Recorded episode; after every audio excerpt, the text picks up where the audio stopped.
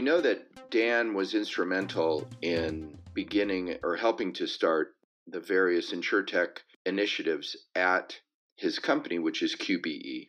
And they've done a lot in that regard. Is that correctly?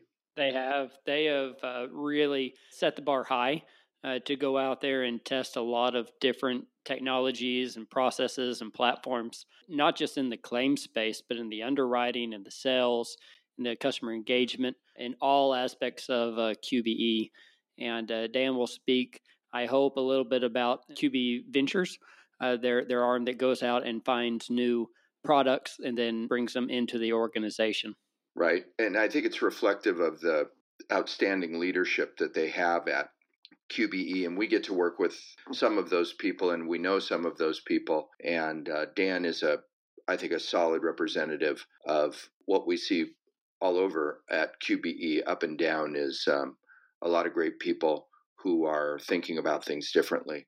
The bottom line, what we see is, is that you kind of have to think differently in this insurtech world to make good use of it. You do, and then and then you also have to be willing to uh, to maybe make the wrong decision and move forward from that. So uh, that's really what makes a insurtech leader uh, in our space. Somebody who's willing to see a you know who who works towards seeing a vision, moves towards it, and then can exit off that ramp if, if they need to to make another. I agree. So, without further ado, let's go to our first interview with Dan Moore. Good morning, podcast world, and welcome to the premiere episode of FNO. It's a very special day. We're here in Waco, Texas, with my partner in crime, Lee Boyd. Hey there, everybody. How you doing? I'm doing wonderful today. Great, great. It's kind of a kind of a rainy looking day, isn't it? It is a little rainy, a little humid today. Uh-huh, a little uh-huh. humid. Somebody once said to me about the weather in December in Waco that it can either be 30 degrees or it can be 80 degrees. That is correct. Today is supposed to be almost 80. And then I mm. think on Monday it's supposed to be, uh, you know, 40s. Uh-huh. So pretty wild. Wild day. Well, we have a very, very special guest with us today, one that we're really excited to have with us and that we've worked hard to get, and that is Mr. Dan Moore. Dan is Senior Vice President and Head of Operations at QBE North America, which is a big job and spans a lot of functional areas. And Dan's consented to be with us today. And without further ado, let's welcome Dan Moore. Hi, Dan. Morning, guys. How Good are morning. you? Doing fantastic. And yourselves? Just great. Could not be better. Good. Good to hear. Thanks for having me on today. Well, thank you so much for joining us. We consider it a privilege to be able to have somebody with as much background as you on our show. I appreciate it. Thank you. So let's go right to that. Tell us about what you're doing now and kind of give us a peek of uh, what your job is. Yeah, absolutely. So, uh, as you mentioned, I'm currently at QBE and am the SVP head of operations. Uh, that's a role that I uh, recently moved into, uh, just having finished my uh, my stint as the SVP of Claims and Transformation. So rolling in my claims uh, responsibilities into a broader operational role to pick up uh, the underwriting, processing, support operations, as well as the corporate operations to include real estate. You know, a lot of system support activities, licensing and appointment for agents and continuing, of course, into the you know the claims activities. But uh, a lot of uh, the corporate uh, type uh, operational activities are now within uh, my remit, alongside of the claims activities that we were previously doing from a technical and operational perspective. Wow, that sounds like a lot. Yeah, it's a lot of fun. Yeah, it's a good time. Yeah, that sounds like a lot of stuff to be working on. A lot of disparate parts, but it's really interesting to continue to you know see more and more about how uh, the organization works and how we can effectively deliver uh, insurance solutions for our uh, clients and for uh, our agent broker partners. So it's a great time. How long have you been at QBE? Uh, I've been with QBE for about five years now. And uh, prior to QBE, I was with Fireman's Fund Allianz in a variety of roles in the high net worth space. uh, claims roles as well as uh, some corporate roles, uh, including uh, chief of staff to the CEO for a little while. So it's good, uh, also a great learning experience and opportunity to see how the senior executive team interacts with the board and see how we can deliver for a, a really interesting customer segment, which is, of course, the high net worth segment. So that was a lot of fun. I bet that was very interesting to be able to have a seat basically at the board level, even though you might not have been a member.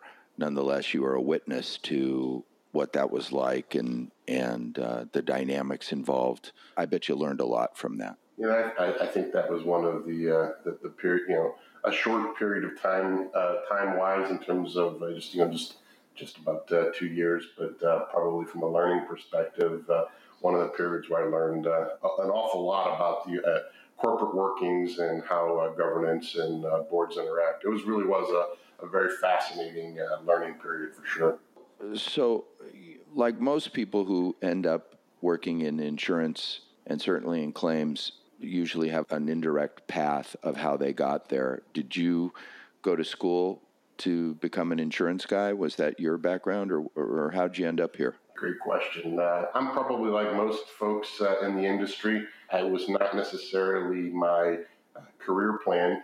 I certainly didn't go to school for it. Uh, I have an undergraduate degree in comparative literature, and uh, and then a little bit later went and completed an MBA while I was uh, mid career. But I I started my career actually as a management consultant and really, uh, after a number of years of doing that, uh, a variety of different clients, including insurance clients on the healthcare and the, the P&C side of the house, uh, needed to uh, have a bit of a lifestyle change. Traveling 250 days a year uh, is not a sustainable thing to do with a, a young family for, for too long.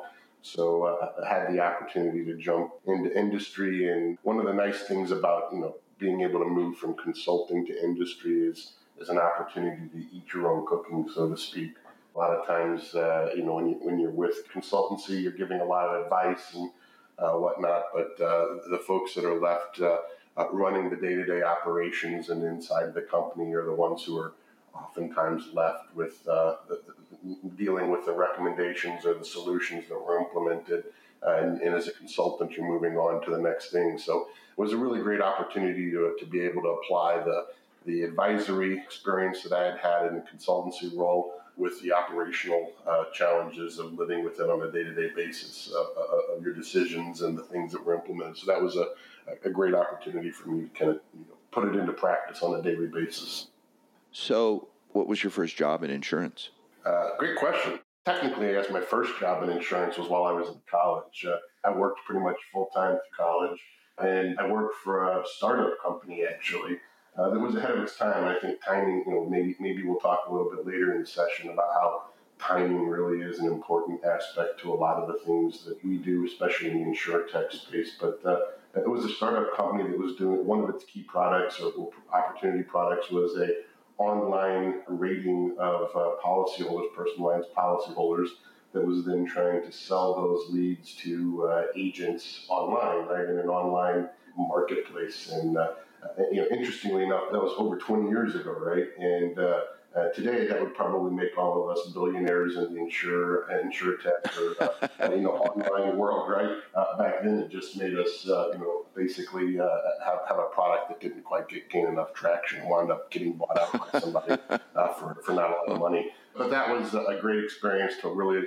you know start getting better understanding about the insurance industry, and then of course, uh, you know, some insurance clients, both healthcare and P&C in the consulting space. But post college and post consultancy, uh, I, I, moved uh, into a role uh, doing uh, process improvement within a claims organization, and so the opportunity there was to really take a look at the claims process and identify opportunities to make improvements to that, whether that was a process improvement, a technology improvement, whatever the case may be, in order to improve the customer service that we were delivering, the effectiveness of the claims outcome, or the efficiency of uh, the work that was being done. So, really a, a great opportunity to have an influence across the life cycle from first notice of loss through conclusion of the claim. So, you're not like me, you're not a classical claims guy.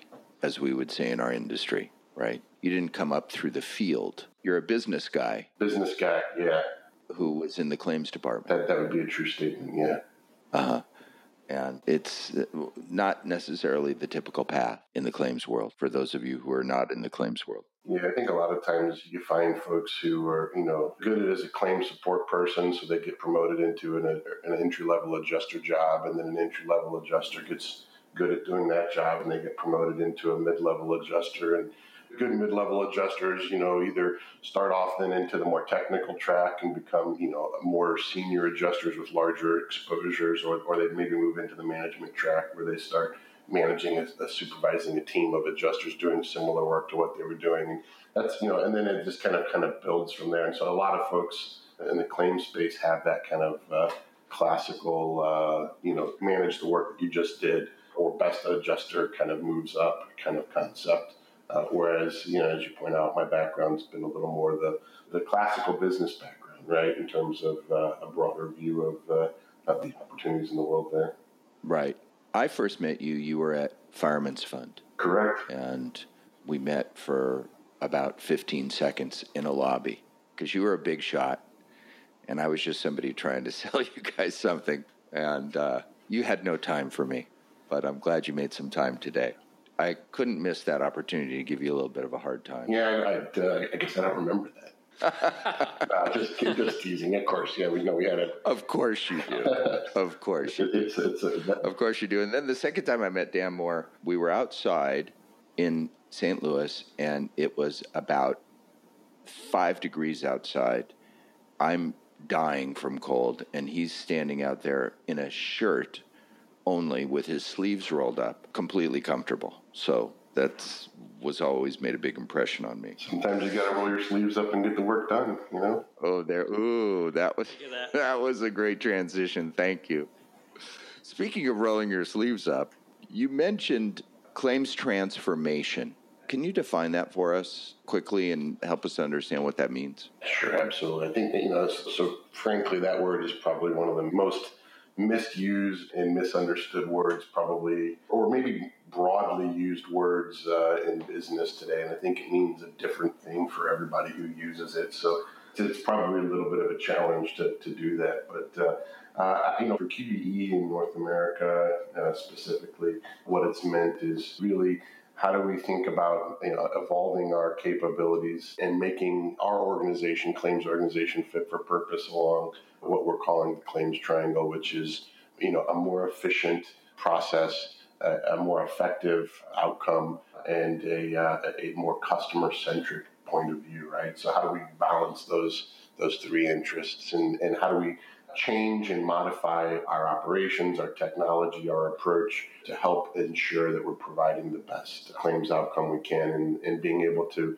assist uh, our policyholders in their time of need. And so you know that that includes a variety of things, right? It may it may mean that we're optimizing some of our support portfolio with respect to who some of our support providers are, whether it's some field support in the in the mitigation space, or whether it's some of our you know uh, law firm uh, panels, or how we're thinking about providing uh, legal litigation management services. It also means thinking about uh, how we're effectuating some of our field services, right? So auto appraisal space and property uh, IA space, uh, rethinking how we uh, how we go about doing those activities, right?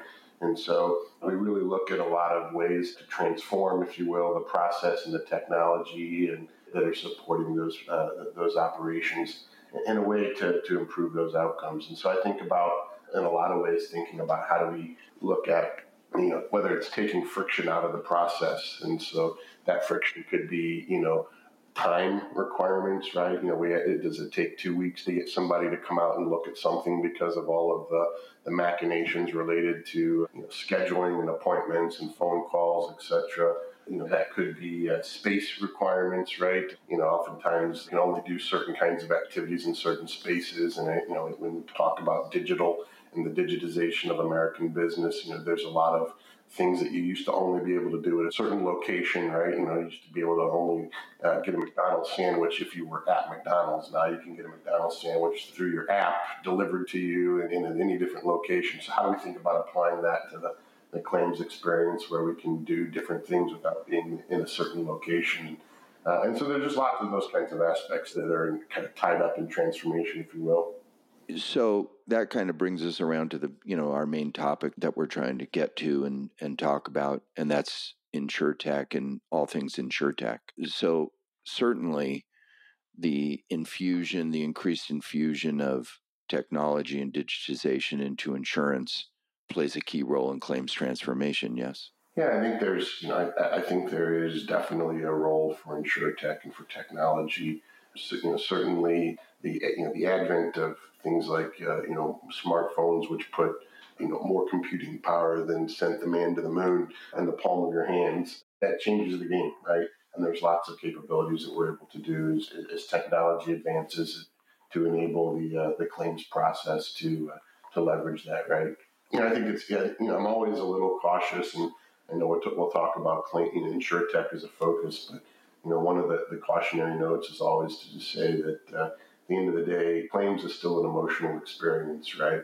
And it's uh, there's always opportunity to improve the human side, the process side, and to really recognize that emotional support and connection that's needed at the time of a loss because it is an emotional experience. But there's so many ways that technology can support the human element of the, the activity, right? In ways that the technology can foster increased trust in the carrier and in, and in the process, increased support for the, the, the policyholder or claimant that's in the process of having a claim and really, that's where I think the, the, the, opportunity for technology exists is to, to support that human element, to accelerate that process, and to really assist uh, in a better uh, customer experience and a better, uh, a more efficient, effective outcome for the uh, for the policyholder. Right, and I love that the whole idea of that claims is an emotional experience, and often technology is not an emotional experience. So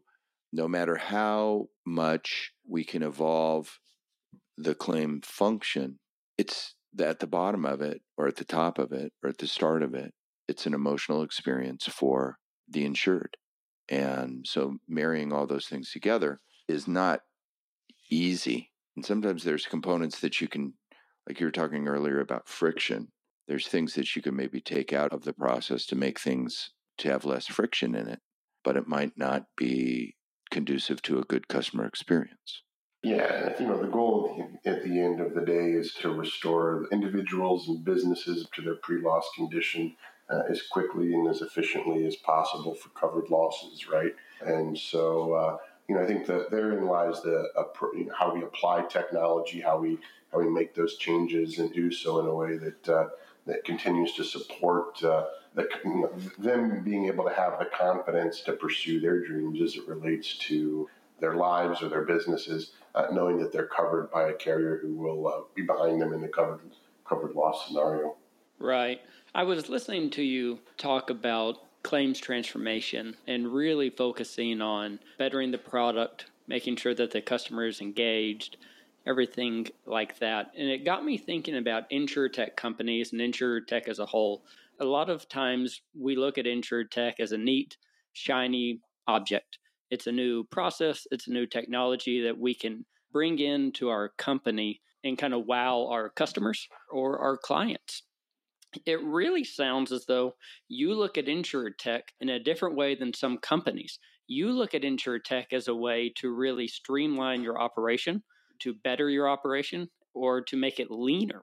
Am I correct in my thinking there? Well, yeah, so, so I think it's a fair question, Lee. I mean, I, th- I, think we're looking at it across all three aspects of the, of the triangle, right? The reality is, whether people realize it or not, you know, insurance clients pay for the expense of operating an insurance company, right? So we have a, an obligation to be efficient in, in what we do. Uh, at the same time, we have an obligation, you know, efficient could be a very unsatisfactory customer experience, right? And so we need to make sure that we, we balance that. I think the truly great solutions are the ones that deliver on all three aspects of the claims triangle and are ones that, that allow us to not only be not only be more efficient, not only allow us to more accurately assess the loss, but also are ones that create a better customer experience, right? And those are not mutually exclusive. And I think sometimes we get caught in the trap of either or instead of saying and. And there are ways, uh, you know, certainly solutions that allow us to, to do and, right? We think about some of the things we're doing, for example, in the property space. You know, we're able to cut out, you know, cutting out uh, excess time in that process, uh, cutting out excess visits and things like that. That does produce a more efficient process, but at the same time, it also produces a more customer friendly experience, right? No one says, oh, golly, I, I really want to spend three or four days trading voicemails with somebody to set up an appointment, right? That's not a customer friendly experience. And so the ability to, whether it's to deploy video or photos via the customer or via someone who's uh, dispatched to, to do that on their behalf uh, without having to necessarily have a full appointment with a field adjuster, those are opportunities to not only be more efficient, but also to really drive a customer centric outcome. And those are some of the things that we see uh, positive returns on, both uh, from an efficiency, but also from a customer perspective, and in getting the loss uh, loss accurately evaluated. So that one actually brings up a great question into the, the customer engagement. A lot of insurtech companies can help the customer get a claim done quicker, faster. Maybe another one can be more accurate. And then there's other ones that really help engage the customer and keep them in the loop maybe that's uh, text message devices or notifications. In your opinion, what do you think gives the customer the best experience? A quicker claim or keeping them engaged throughout the claims process? Oh, that's a great question. I would always opt for keeping them engaged, right? I mean, I do think that, you know, no customer is going to be super happy about a really simple claim taking a really long time, right? So it's probably not, you know, no such thing as either or. But in a scenario where you have a choice of being completely blind for a little while and having a resolution or, or having some clear steps and clear communication as to where it's at, I, I opt for clear communication. You know, I think there's a lot of ways to do that. And no one customer is the same. I think that's another thing that's interesting. I think a lot of times we, we, we lump everybody into buckets, right? You say, well, everybody wants to text today. Well, the reality is, is there are lots of customers who want to text, and there are also lots of customers who still want to call. And to presume that we know better than our customers is always a bit of a challenge. So the, the real opportunity is to create options for customers. So you know, whether it's if you want to call, we'll be here, right? If you want to uh, email, we'll be here. If you want to text, we'll be here. And I think uh, that's the opportunity, uh, and where tech, you know, in technology in general enables that, right? So, you know, one of the things that we're currently doing right now is an AI enhanced text uh, capability that also allows us to meet our insureds where they want to be with respect to texting. Uh, supports you know basic inquiries that, that can be answered from an AI perspective, but also allows for folks to still engage via the phone as need be. And and that came about you know quite honestly, in a scenario where one of our commercial clients had a, had a large fire loss, our adjuster was trying to get a hold of them. Their voicemail box was full, presumably because everybody was uh, wanting updates and whatnot from this site manager, and we just couldn't get a hold of them. And so our adjuster took it upon themselves, rightly so, with great great uh, you know ownership of the situation, and, and texted them on their personal phone, right? And got a response immediately. And so that identified an opportunity, and so we were able to leverage that into a, a corporate texting platform, which allowed for us to be able to uh, do that. Now, you know, does everybody want to use it? No. And, and, does it necessarily mean that we're faster? Yeah, it certainly means we're faster in some scenarios, and it also means in other scenarios we're able to be more effective at keeping people uh, informed. So I don't know. You, you, guys see a lot of clients uh, in your space. What are you guys seeing? Are you guys seeing folks about valuing speed over keeping people informed or, or vice versa? I am seeing a lot of everything. Right now, communicating with the status of the claim is very, very important. I, I want to go back to that AI piece that you were talking about with the uh, chat bots and things. I like to look at other industries. I like to see what are they doing uh, in this space. And I was recently on a chat with Home Depot, and Home Depot uses a platform just like that I was able to go to their website. I had a warranty call on my uh, refrigerator, and uh, I needed to, check the status. So they said you could do a live chat. Well, in the live chat, I can chat, presumably with a bot, uh, to answer the upfront question of what's going on, and it could answer. It then had the option of going to a live person, but then the whole time I had the option of calling and talking on the phone to a, another human. So it was really neat. They were meeting me where I wanted to be at that moment. So if I wanted to chat, you know, while I was, you know, watching TV, I, I could do that. But if I needed to actually get more information via voice, I could do that as well. And i am starting to see a lot more companies do that. I'm also starting to see a lot more companies uh, use that at the beginning of the claims process, saying, "How do you want to be communicated with?" Voicemail, you know, through voice, through text, through email, and I think that's great. So the addition of the AI pieces is really neat. You know, you asked the question what do we think? And you know, for those listeners who don't know, we're in the independent adjusting space, so we're the main work that we do at our company is claims and property claims. And keeping the customer informed, we believe, is the number one formula for success. Yeah, absolutely. Managing expectations is critical because when people know, they're just happier and less tension, less anxiety, less need to escalate when they're informed. And uh, I recently read a JD Power study that tied the most successful insurance companies on the claims side, the most successful, the highest rated customer satisfaction companies to their ability to keep people engaged and informed. It's not terribly complicated idea. It's hard to execute, right? And I do, there is a threshold, right? There is a threshold at which, you know, keeping me informed for two years on a simple loss is just not acceptable. But you're right. I mean, I think folks are relatively tolerant as long as they know where things are and things seem to be progressing. I also think that, you know, it, it needs to show progress, right?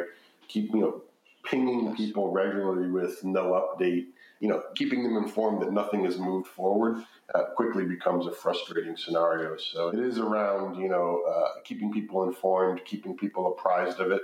They're relatively tolerant of some knowing that there's a process that has to happen as long as that process is a reasonable duration and you know and you keep them informed and know what to expect if it, it falls within a you know some some reasonable parameters i think uh, that satisfier is really knowing that you have not forgotten about me and you're continuing to move my case forward i recently had an experience on the auto side uh, my car had a little uh, body work that needed to be done there's a little accident I took it in the body shop, filled out the forms, and left it there. It was maybe on a Friday.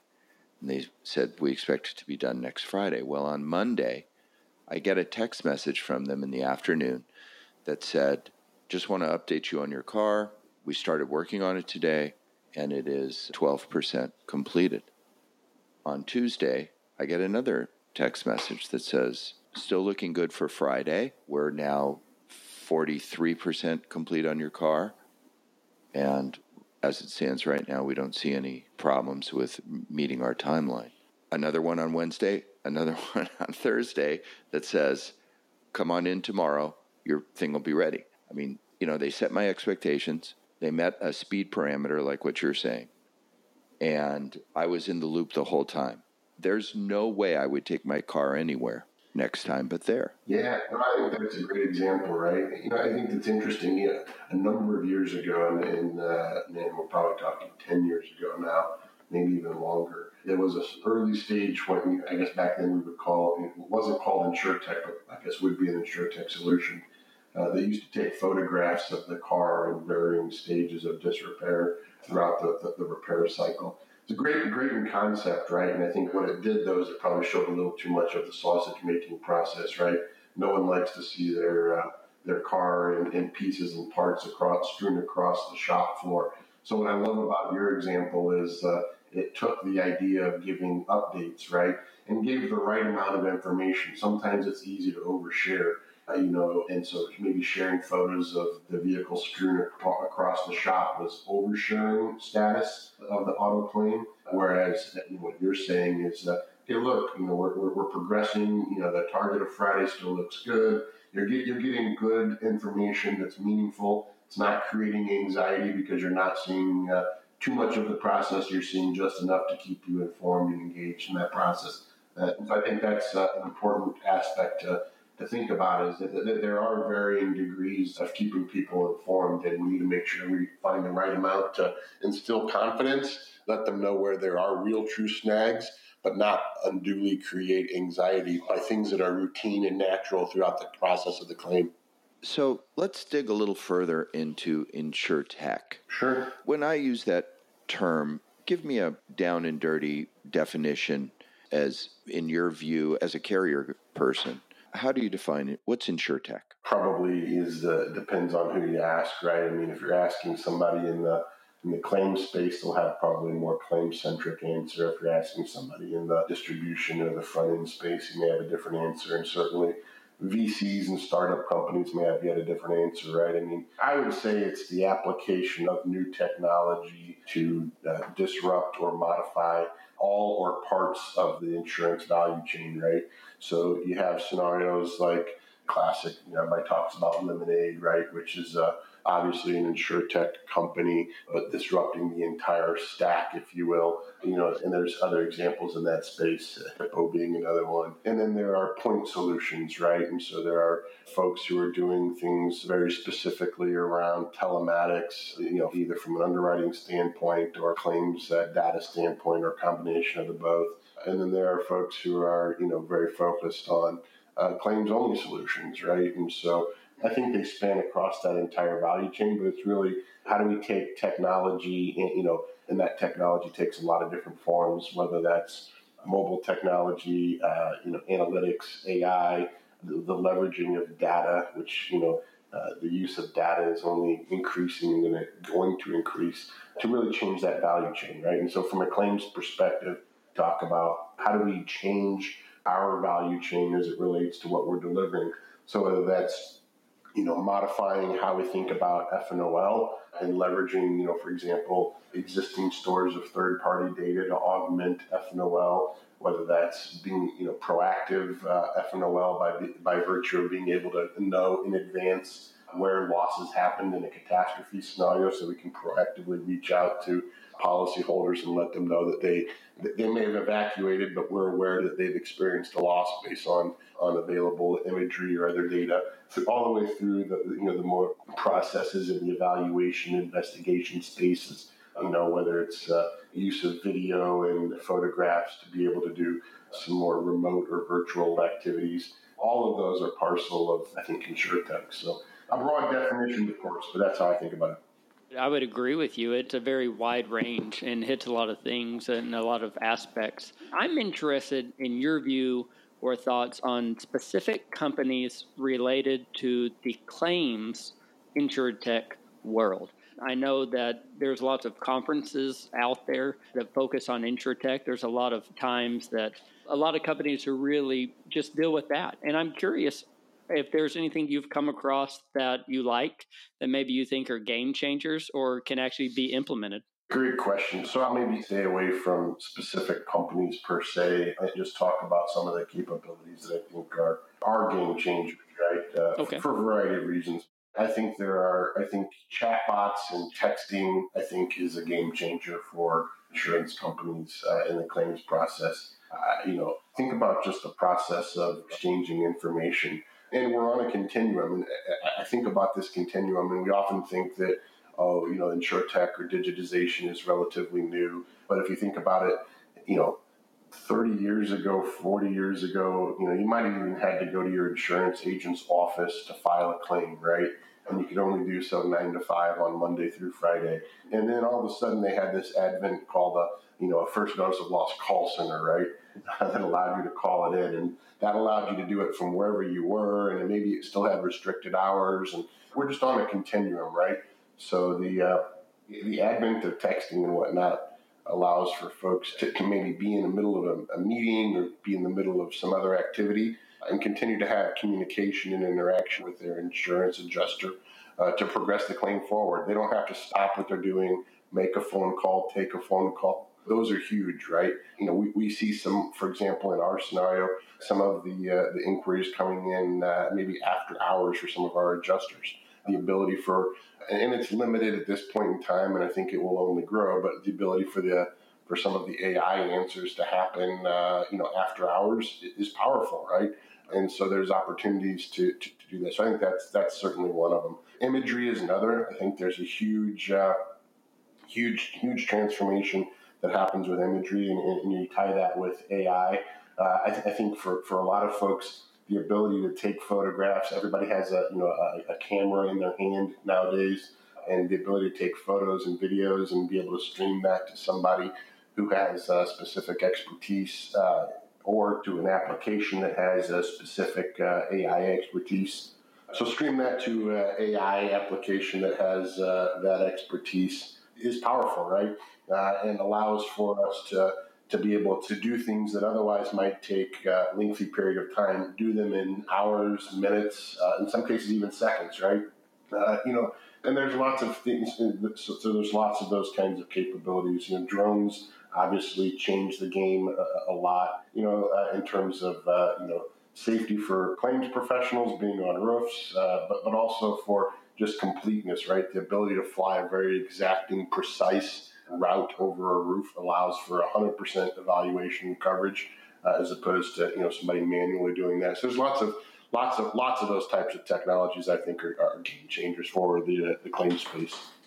You know, one of the things that we know about you is that you are an aggressive executive. And I don't mean that in a negative way. I mean it in that you're willing to move forward with ideas and concepts that might challenge the status quo, that might take things in a different direction.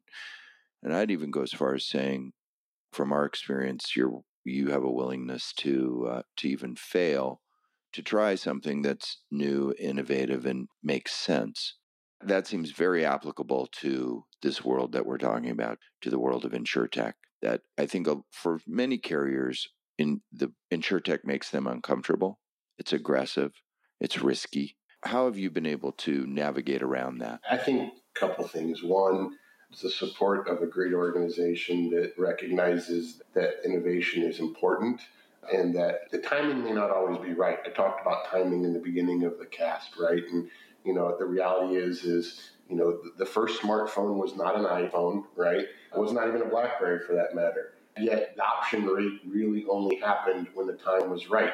And you can go through a variety of technology. I mean, whether it was the example of my online uh, yes. online marketplace uh, over 20 years ago for insurance leads, or, or, or whether it's smartphones, uh, the, the, timing has to be right. And so, you know, I think you know one of the things is I have the benefit of a, of a really supportive organization that recognizes that we need to be in the game in order for us to be able to meet to find when the timing is right. And so that means there'll be some things that we try that we might be too early on. It means that there may be some things that the adoption rate just isn't quite where we would want it to be, or, or the technology hasn't advanced enough. But we always are learning and always are growing from that. And, and even when we maybe uh, find something that didn't quite work the way we thought it would, it gives us oppor- other areas within our operation that we can look to improve. And so I think that's first and foremost. I mean, we're very fortunate to be have within uh, the QBE family, a QBE Ventures team, which has you know uh, tens of millions of dollars to go out and uh, par- and invest and partner with startups who are looking to disrupt the space. And so we've got a number of investments that we've made uh, across the life cycle, particularly in some AI space and some some space associated with uh, policy work in terms of evaluating and reading policies and ensuring consistency across that. So there's, so there's a lot of opportunity there. And so I, I think that that's first and foremost. The second piece is, I guess, for me, just knowing that, and I liked the example that Lee, Lee shared about Home Depot. As an insurance industry, we're not always the cutting edge. In fact, we're, we're probably a little bit uh, behind the times as it relates to digitization and, and, adopting a lot of these technologies. So there's always things that we can learn from other places that are doing things that maybe already have that adoption rate. And so as Lee talks about, and I, think you're spot on, I look a lot to other industries to see what folks are doing and where they've had success and then try to, you know, insurify what that looks like, right? How do we apply that to our industry? How do we apply that to our processes and be creative about it? And, and, and in doing so, that helps mitigate a little bit of the, the, the timing risk, right? Because it's something that, whether it's Amazon, Zappos, Home Depot, I mean, whoever it is who's already digitized a process that's similar to yours, you're already able to see if the timing is right on that front. So, and we've seen that from QBE that you guys are clever, I think, in how you use it and how you go about it and how you implement it. And it probably is a function of the organization and the culture, right? I mean, you have to have a culture that welcomes it or encourages it. We had an experience recently where we did a pilot, and it was a complicated pilot, and a technology pilot with a carrier. And honestly, it failed. And it's a funny thing because everybody up front says it's fine to fail. We'll learn if we fail until you fail. True. and then it was and then it wasn't so it wasn't so okay. And so how do you deal with that? How do you get around that? How do you balance those uh, opposing forces? One, I think that's you know not uncommon for folks to say it's okay to fail and, and maybe not be so okay if it actually happens. Sometimes people say things they don't necessarily mean, but I would say uh, I guess a couple things, right? One, we are fortunate to have a you know both a, a good corporate culture that supports that, uh, as well as within the claims space, a, a, really solid claims team.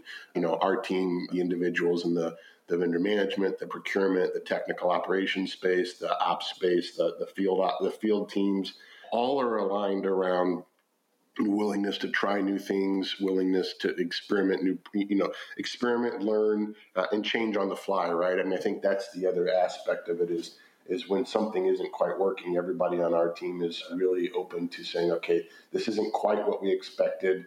Can we pivot slightly or significantly to try to get a different outcome that's closer to what we thought about? Uh, so I think that's a huge testament to our team and our people that can do that. Secondly, I guess that the other piece of it is is you know thinking about you know spreading your bets and trying small things. You know, it, it's one thing to fail on a small trial. It's another thing to have spent you know five million dollars on something and have it blow up, right?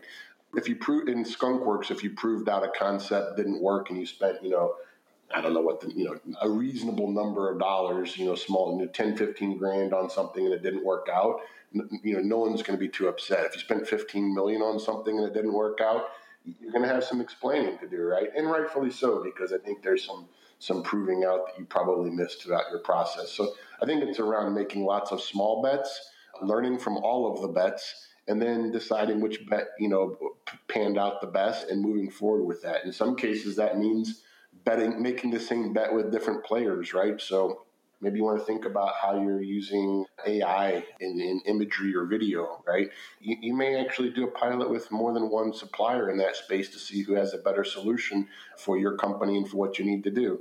And that allows you then to also have some understanding of of how you might hedge your bets and get the right outcome for you, but also quite honestly for the uh, the insurtech firm, right? I think it's a challenge for the firm to have a, a, failure as well in the pilot scenario. So you want their investment to match yours and be uh, something that, that's successful for both of you. I mean, how did you guys feel after investing your time and energies into a pilot that didn't work out? You felt kind of frustrated, I'm sure. So yeah, devastated, yeah. devastated, right. frankly. Right. You get a high profile stage. Absolutely. You want to succeed but you know that's part of the world we're in. Lee and I had an opportunity recently to go to the InsureTech conference, which was great. We really enjoyed it, and one of the things that I came away with from that was that a lot of the InsureTech companies, they're technology companies. They're not insurance companies or traditional insurance vendors to the insurance industry. So their knowledge and depth of understanding of the insurance industry might be kind of shallow. And I think that that's kind of part of the inherent struggle of adopting the technology specifically into the insurance space sometimes. And I think that you that's some of the work that you've done. Like you were just saying, you look to other spaces and can you take that and bring it into our space? But then you get back around to one of the things that she said, and that is is that a claim is emotional experience. Well, yeah.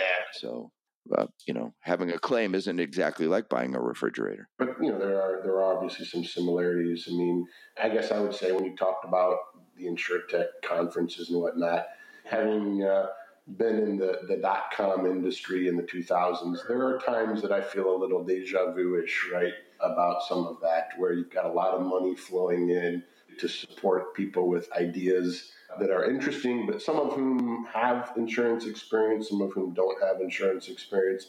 There's a wide variety. I think we have to be careful to not dismiss individuals who have creative ideas that are that don't have insurance expertise because I think there will be disruption that comes from those folks. But at the same time, there will also be a lot of money poured into ideas that frankly won't survive the test of time, either for timing reasons or lack of understanding of the industry. There's a lot of reasons for that, but I definitely feel a little bit of deja vu around some of that right now. right.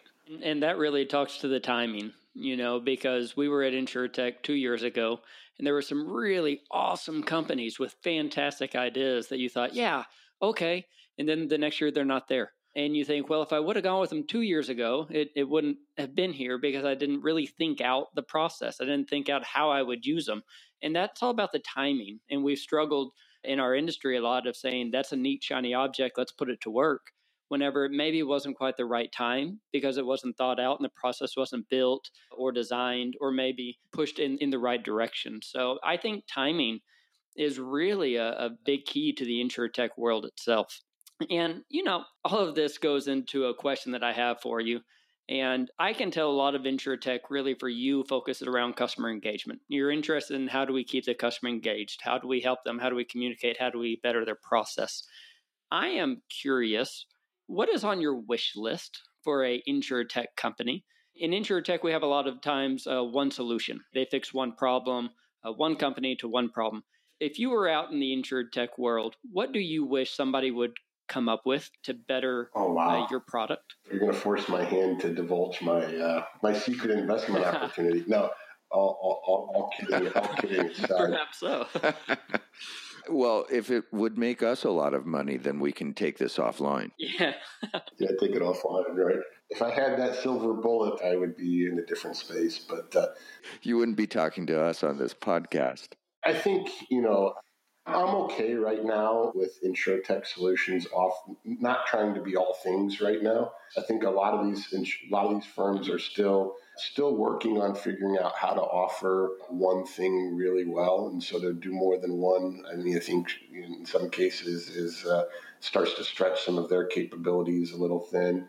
I'm always in the space of any tool and I guess what what I look at is any tool that supports my claim professionals being able to have more time or ability to support my policyholders and agent broker partners, right? Uh, and so when I think about you know things like chatbots and texting, and that's really about you know making that communication more streamlined and more speedy. When I think about you know AI or decision support tools, that's really about empowering claim professionals to be able to make decisions more quickly with more information. That's what I would be would be building if I were out there building something. How do I support uh, the individuals to move them up the value chain? Right, there are certain things that, that, that machines just do better, right? And, and, we need to be cognizant of that. You know, was was having a conversation the other day with somebody about robotic, you know, RPA type, you know, robotic process automation as it relates to data entry and whatnot.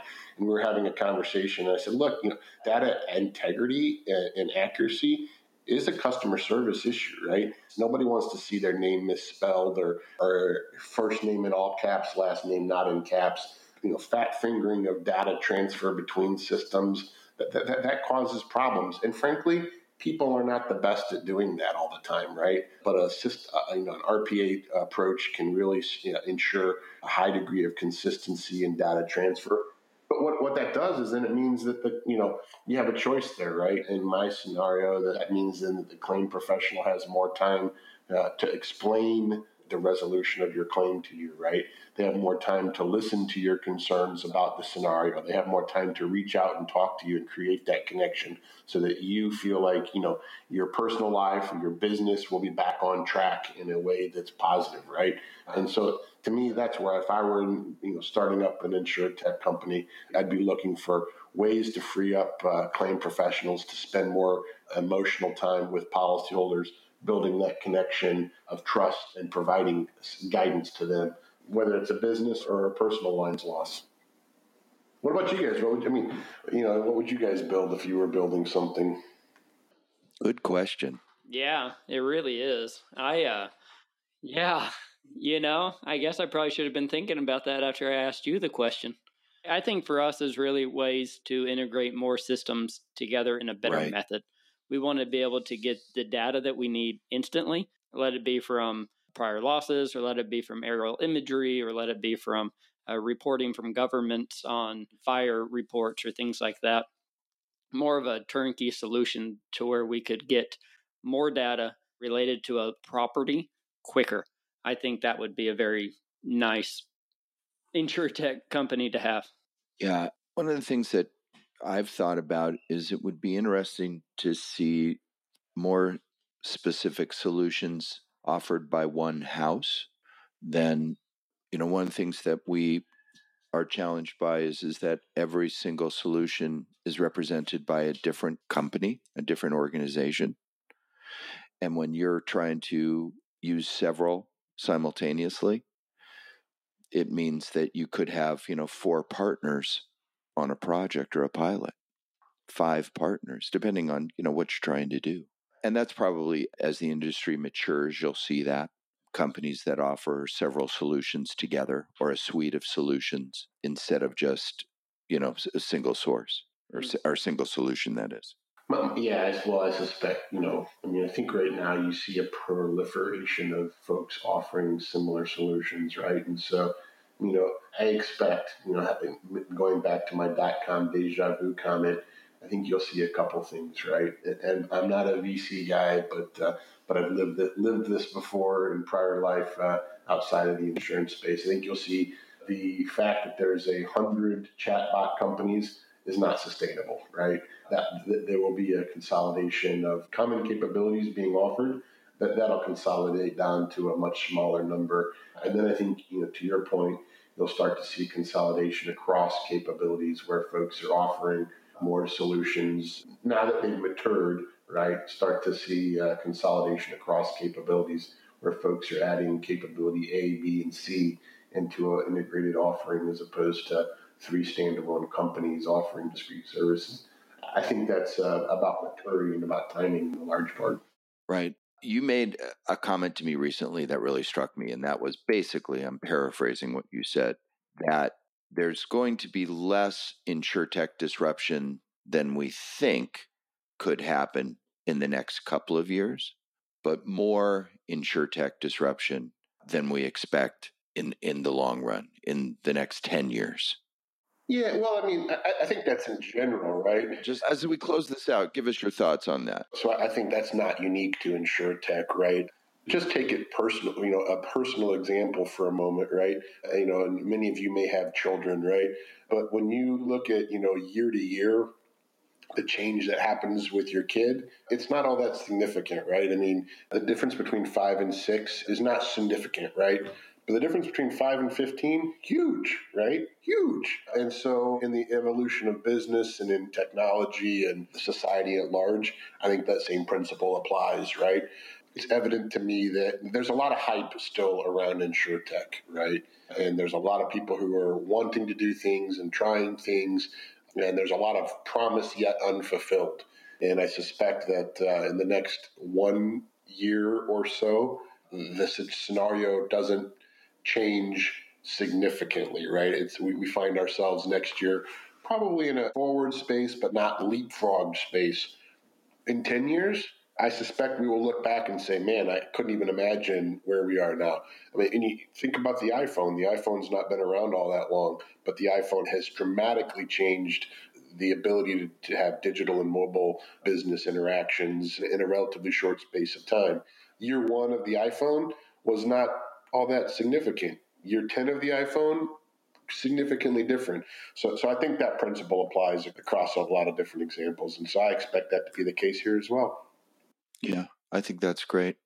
Hey, you know, we are thrilled that you gave us some time today. How can we thank you? How can we repay you for that? Give me an idea uh, you know, just uh, keep doing innovative things and uh, keep advancing the marketplace forward and providing solutions for carriers and for customers, and we'll do well. Well, thanks. I mean, that's I appreciate that encouragement. We're trying to do that, and uh, we appreciate innovative companies like yours who are trying all kinds of interesting stuff. And it's great to see the profile of a company like QBE raised up so high by by the innovation that you guys have adopted. I mean, it, it certainly as somebody who works with lots of carriers, it's very impressive. And we appreciate that. Would you come back and join us again? Absolutely, love to. Same pay package next time as this time, though. I just want you to know. Free is always good, my friend. yeah. Thanks, guys. Thanks, Dan. We Be really well. appreciate it. Thank now. you.